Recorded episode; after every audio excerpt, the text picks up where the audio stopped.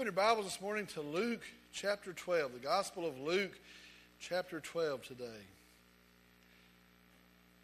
I believe built into most people is a desire to succeed. I believe most people, at their core, have a desire to be successful. And I, I think that is really pretty standard in our programming. We would rather win as opposed to lose. We would rather do well as opposed to doing poorly. We would rather succeed as opposed to failing. And I believe that is part of our human makeup. And I'll just tell you today, believe it or not, I think that is a good thing. I think that is a positive thing. In fact, I believe that is how God intends us to be. We are very heavily success driven. Recently, I heard a discussion, and it followed that a lot of our problems today, a lot of the, a lot of the stress that we have today, the anxiety that we have in our culture today, is the result of the fact that we are too success driven. And, and, the discussion went, well, we've got all these problems and, we, and we're consumed with all these issues. And it's because in our culture today, in our world today, we are too success driven. Maybe we push ourselves too hard. And then the discussion went on and said, you know what? We're especially pressing our kids too hard. And we're expecting them uh, to be success driven as well. And I guess the premise of the conversation is that maybe we need to let up a little bit or, or that maybe we need to relax a little bit, or, or maybe we need to lower the bar. We need to lower the standards some. Well, again, I will tell you today, I believe the problem is not the drive to succeed. I think that is from God. But rather, I believe the problem is a definition of success that is not from God. Now, listen to that again. I want you to hear that again. I believe the problem is not a drive to succeed. I think God puts that in us. I think that is from God. I think the problem is, however, a definition of success that is not from God. And I, will just tell you this morning, I know that our world would be, and for sure our church would be, and for sure we would be a lot different if we use God's definition of success, if we were striving for God's standard of success. Today, Hillary Clinton, she's a former United States Senator, former Secretary of the State. She's now running for president. She's on the news about every 10 minutes every day. Uh, she has a net worth of $31.3 million. And you might say, man, now that has to be success. Alex Rodriguez, A Rod, 14 time All Star, three time American League MVP, won a World Series, has a net worth from playing baseball $300 million. Man, that has to be success. Leonardo DiCaprio, an actor, been in a whole host of, of big movies. You've seen a bunch of them. He's, he's won three Golden Globe Awards. He's been nominated for six Academy Awards. He has a net worth of $245 million. He's never worked, he just acts. Man, that has to be success. $245 million? That's success. Then it starts to get really big. Oprah Winfrey. TV media empire has her own TV channel now on, on cable. Uh, everybody knows her by her first name. Can you imagine that? Worldwide, she is known by her first name. She has a net worth of $3 billion. Man, that has to be success. Then there's big time Donald Trump real estate empire TV show. He gets to fire everybody on his TV show. Uh, think about this. He's running for a house, the White House, that's smaller than his normal house. Has a net worth, if you can guess it, I don't know, it's hard to pin him down, has a net worth of four and a half billion dollars. he will tell you himself he is a success. Every day. Bill Gates, broke college student, starts off, founds Microsoft. Estimates say he has a net worth of, listen to this, $79.3 billion. Surely he has to be the winner. Surely he has to be the picture of success. Listen to me today. All of these people, all of these accolades, all of these accomplishments, accomplishments, all of these stacks of money, guess what? That's not success by God's standard. That's not success by God's definition. Our message today is entitled Significant Success. Significant success. We're going to be in Luke chapter 12. We're going to look at verses 13 through 21. Again, Luke chapter 12, verses 13 through 21. I'm going to ask if you would, if you'd stand with me in the honor and the reverence of the reading of God's Word. Luke chapter 12, beginning here in the 13th verse, says this Someone in the crowd said to him, Teacher, tell my brother to divide the family inheritance with me. But he said to him, Man, who appointed me a judge or arbitrator over you? Then he said to them, Be aware and be on your guard against every form of greed. For not even when one has an abundance does his life consist of his possessions. And he told them a parable, saying, The land of a rich man was very productive. And he began reasoning to himself, saying, What shall I do? Since I have no place to store my crops. Then he said, This is what I will do. I will tear down my barns and build larger ones. And there I will store all my grain and my goods. And I will say to my soul, Soul, you have many goods laid up for many years to come. Take your ease, eat, drink, and be merry. But God said to him, You fool, this very night your soul is required of you. And now who will own what you have prepared? So is the man who stores up treasure for himself and is not rich toward God. Let's go to the Lord in prayer. Dear Father, we come today and I'm thankful for you. I praise you today. I worship you today. I exalt you today. Our Creator God, our Sustainer, our through Christ Redeemer and our Savior. I, I come and just tell you we love you today. I pray that you would know our collective hearts today. We worship you in this hour. We come now, and I am thankful that you give us your word to instruct us. I pray now that you would teach. I pray that you would lead. I pray that you would train. And I pray that today we would have your definition of success. I pray that we would again leave here not the same as when we came in. I pray for some in this hour that do not know Jesus Christ as their Lord and Savior. I believe maybe you brought them into this hour. I know to hear the truth of your word. And I know it's your will that none should perish. And so I believe that in, again, this hour, it's your will that they put their faith in Jesus Christ. Move in our midst. Again, we just come and with open hands tell you we love you. We submit to you. We praise you. And I pray in Jesus' name, amen. You may be seated.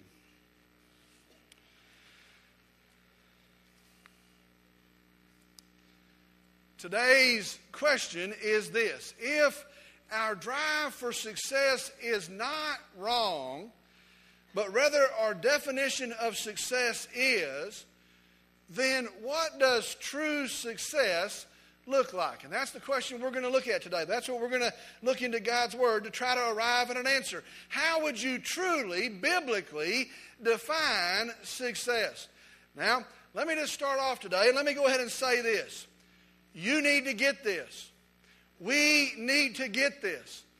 Maybe you're sitting there and you're feeling all stressed out, and maybe it's because you do not have the correct definition of success. Maybe you're sitting there and, and in the circumstance of life, you're feeling like a failure, you're feeling like a loser.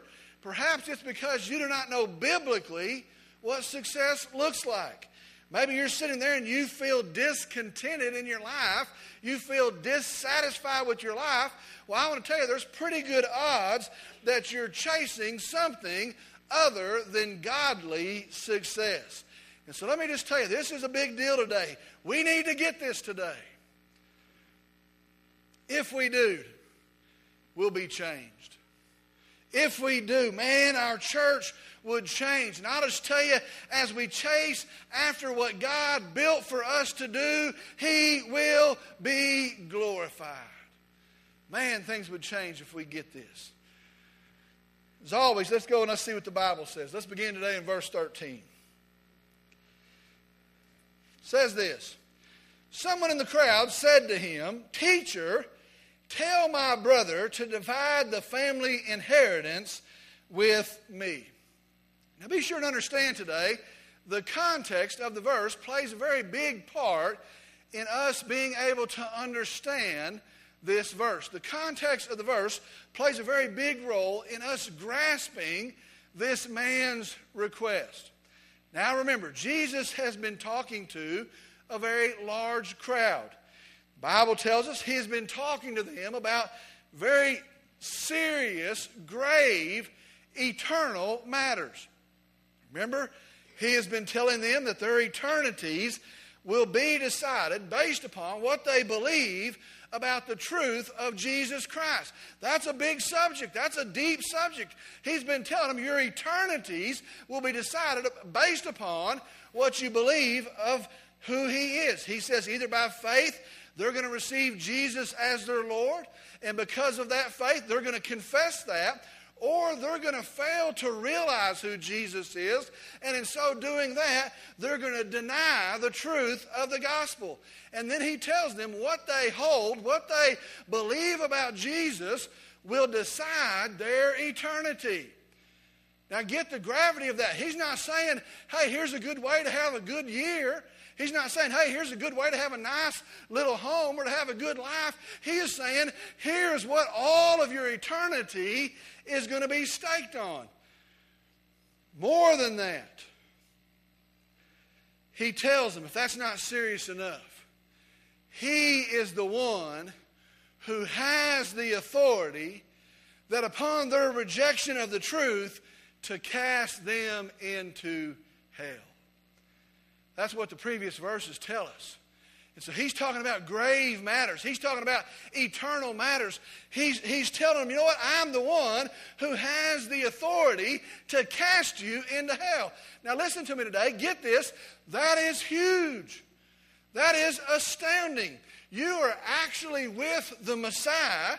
You are with the foretold anointed of God. You're standing there in the presence of the fulfillment of all of the Old Testament scripture. You're there with the sought after Savior of mankind. You're there with the righteous judge who has the authority to cast into hell. And then this guy says, Teacher, tell my brother to divide the family inheritance with me. Basically, he says this Teacher, tell my brother to give me my money. Can you imagine that? He's talking about the, the gravity and, and, the, and the profoundness of eternity and the, and the decision that's going to decide all of eternity. He's revealed himself as the Messiah, the righteous judge who has the authority to cast into hell. And this guy says, Teacher, can you tell my brother to give me my money? Now, we laugh at that. We might scoff at that. But you know what verse 13 shows us? What verse 13 shows us is this. Even in the midst of serious, eternal things, people have a worldly focus. Let me tell you something. Today it's no different. Today, 90% of Wilbarger County is not in anybody's church. You know why? They have a different focus. I want to tell you very honestly, today 40% of the membership of Calvary Baptist Church did not come to assemble with us and to worship our living Savior, Jesus Christ. You know why? Most likely they have a different focus. Those of us that are here, you know what, we go through life and, and we interact with people and we sit with people and we, we work with people and we walk with people, and a whole bunch of them are, are suffering and a whole bunch of them are separated from God, and we're surrounded by eternal things, and yet we're focused on a worldly focus. We're no different. We're just as mistaken. Look at verse 14. But he said to them, now he's Jesus, But Jesus said to him, Man, who appointed me a judge or arbitrator over you? Now, see this here in verse 14. This man has misunderstood the ministry of Jesus. Now, that's a big deal for him. That was a big deal in that time. That's a very common thing in our time. This man has misunderstood the ministry of Jesus. Think about this. He is trying to fit Jesus' ministry to his worldly focus. And that's what he's done. He's tried to adapt and he's, he's tried to fit Jesus' ministry to his worldly focus. And very simply, he's tried to make Jesus a worldly, earthly fix. Jesus says, Man, who appointed me a judge or arbitrator over you? Jesus says, and this is my translation, Man, that's not why I came. Verse 14, Jesus is revealing to us, and be sure and catch this today. He's showing us here very clearly his mission is not the world's mission. There's a whole lot of people that want to make his mission the world's mission. His mission's not the world's mission. His court is not the world's court. He just said he's going to be the righteous judge, but his court's not the world's court. He's telling us here his judgment is not the world's judgment. Now, get this. He's telling us here his kingdom is not this world's kingdom. I think about this guy. It's really a pretty sad thing. What a missed opportunity that this man had. This, this man could have said, Oh, I'm a sinner separated from God. And Jesus would have said, I'm your Savior. This man could have said, Oh, I'm caught up in the price of my sin, a price that I cannot pay. And Jesus would have said, I'm your Redeemer. This man could have said, Oh, I'm, I'm suffering in the stress and the sorrow of the things of this world. And Jesus would have said, I came that you would have peace. But instead, he says, Help me secure this world's money. And Jesus says, That's not why I came. That's not success. Look at verse 15. Then he said to them, Beware and be on your guard against every form of greed. For not even when one has an abundance does his life consist of his possessions. Listen to that again. Jesus says to him, Beware and be on your guard against every form of greed. For not even when one has an abundance does his life consist of his possessions. Now, right here in verse 15, there's a very profound truth. In fact, verse 15 really is the point to the whole section. See this today. Jesus says, Take note, beware, be on guard that you do not miss the true standard of success. Jesus says here, be aware here, take guard here, that you do not invest all of your days, days that you're not getting back, in something that's never going to pay off. Jesus says here, be on guard lest you chase after something that even if you get it is going to result in emptiness. And he says, for not even when one has all that he can accumulate, it says in an abundance, he says that is not what makes up a successful life. Very clearly, your life doesn't consist of your possessions. 2,000 years ago, today as well. That is backwards logic. Do you see that then, today as well? That is backwards logic. You see, the world today says that success is more. And you look at it, how does it define success? And you, and you start to figure out what is the meaning of success. Very simply, the world says success is more. And if you're going to be successful, then you're going to need more. And in your life, your life's not good enough. Your life's missing something, and you need more in your life if you're going to be successful in your relationships.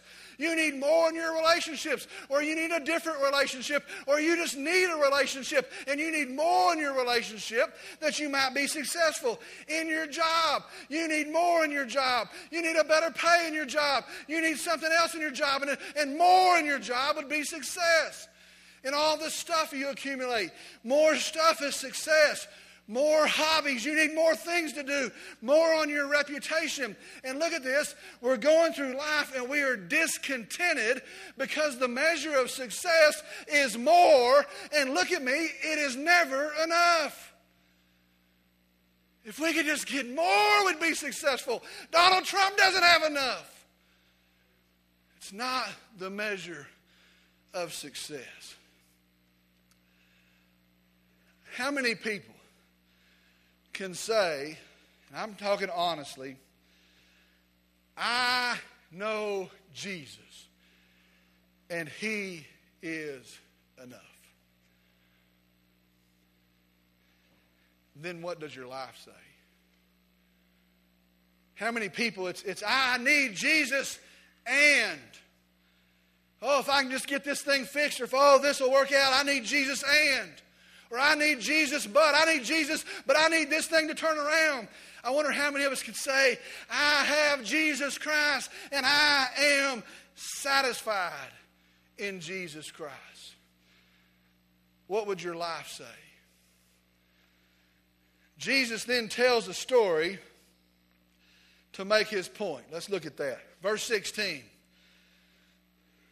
And he told them a parable. He's going to tell them a story to make his point. And he told them a parable, saying, The land of a rich man was very productive. Now, that's probably not out in Foard County. Verse 17. And he began reasoning to himself, saying, What shall I do since I have no place to store my crops? Now, his land is productive. He's produced a bumper harvest. He's got more than he can even put up. His, his issue begins to be what should I do since I have no place to store my crops? Now, I think it's interesting here that one phrase. He began reasoning with himself. It, it means, and I went and looked up that phrase, I was interested in what it was meaning here. It means that he was thinking, relying upon his logic. Literally, it, it means in the Greek, he kept thinking to himself. He kept rehashing it to himself. Now, let me tell you something. A lot of my life's problems have come from the fact that I've wanted to operate according to my logic. And I can rehash it, and I can rehash it, and, and I can start to put my influence into it, and I'll end up with my way, and I'll end up with my will. And I'll just tell you, a lot of my mistakes, a lot of my troubles in life have become that I've used my logic. Listen to me. I can justify a whole lot of dumb stuff. Carrie, she was in the first service, she'll tell you that. This is not a good idea. Give me a couple days and I'll rationalize it and I'll have it as a good idea. And that's what this man was doing. He was, he was reasoning using his logic to make his decision. Look at verse 18. And then he said, Here he comes with an answer.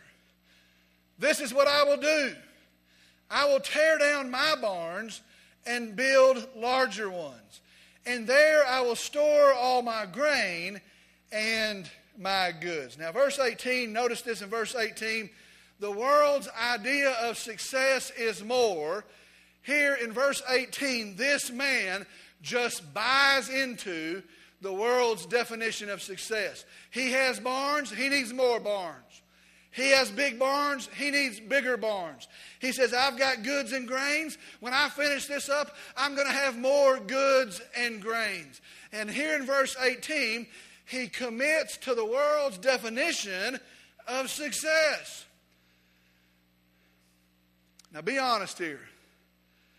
We, we operate according to that standard. We, we operate according to the world's definition of success. When you read that, doesn't it sound like a good idea? That's his security.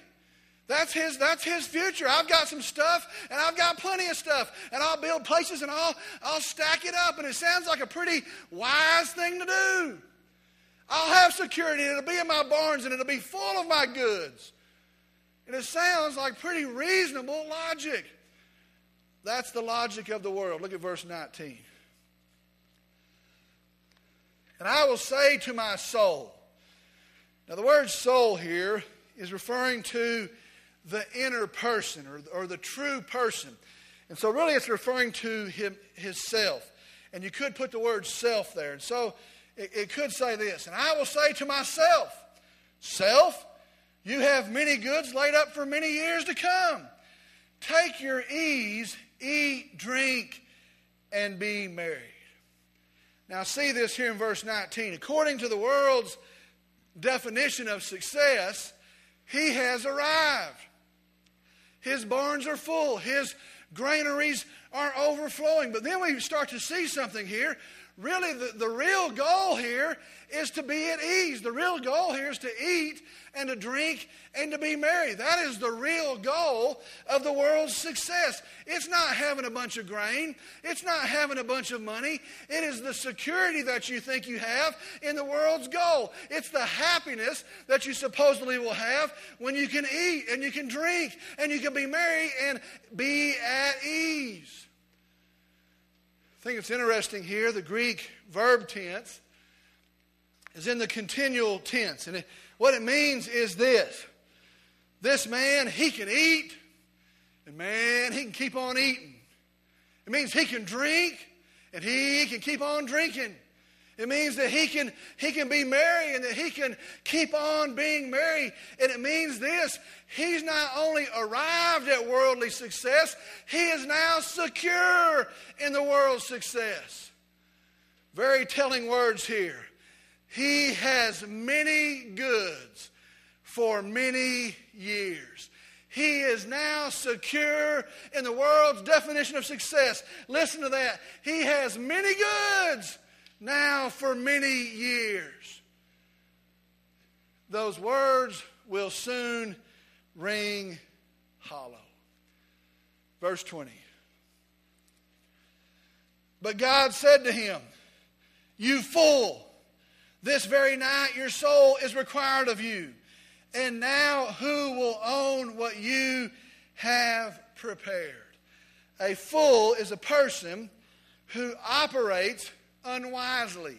A fool is a person who operates foolishly. Well, God says to this man, You fool. You missed it. You spent your life to accomplish your goals. You, you set your life to accomplish your goals, and you did it. You pulled it off. You are successful. But the problem here is it was the wrong goal. And he says, You are a fool. How empty. How hollow. You go by this man's place, and there's the big barns, and there's the big granary, and there's, there's the stacked up goods that he has, and there's the measure of wealth. And, and not only that, it's not wealth for today, but it's, it's security for the future. And there he has all this stuff, and there he is, and God says of that man, You fool. It was the wrong goal. Verse 21. And so is the man. Now, that phrase there ties in the meaning of the parable to our truth today. And so is the man, a fool. And so is the man, a fool who stores up treasure for himself and is not rich towards God. Verse 21 reveals this. And be sure and understand this today. It's not the accumulation of possessions that matter, but rather it is possessing eternal life in Jesus Christ our Lord. It's not the pursuit of temporary that brings security, but it's the pursuit of the only thing that'll bring security. It's not a life of comfort that'll be rewarded, but rather it is a life that confesses Jesus Christ as our Lord and Savior that'll bear a reward. And the truth is, that is God's definition of success. Friends, we need a new definition of success. comes down to this very personal. Which definition of success are you following? Which definition of success are you chasing? To which of the two systems are you committed? Two weeks in a row, it comes down to this very simple questions. To what are you committed? Two weeks in a row, what is your priority placed in? Two weeks in a row, and the big question is this Will you be obedient to God?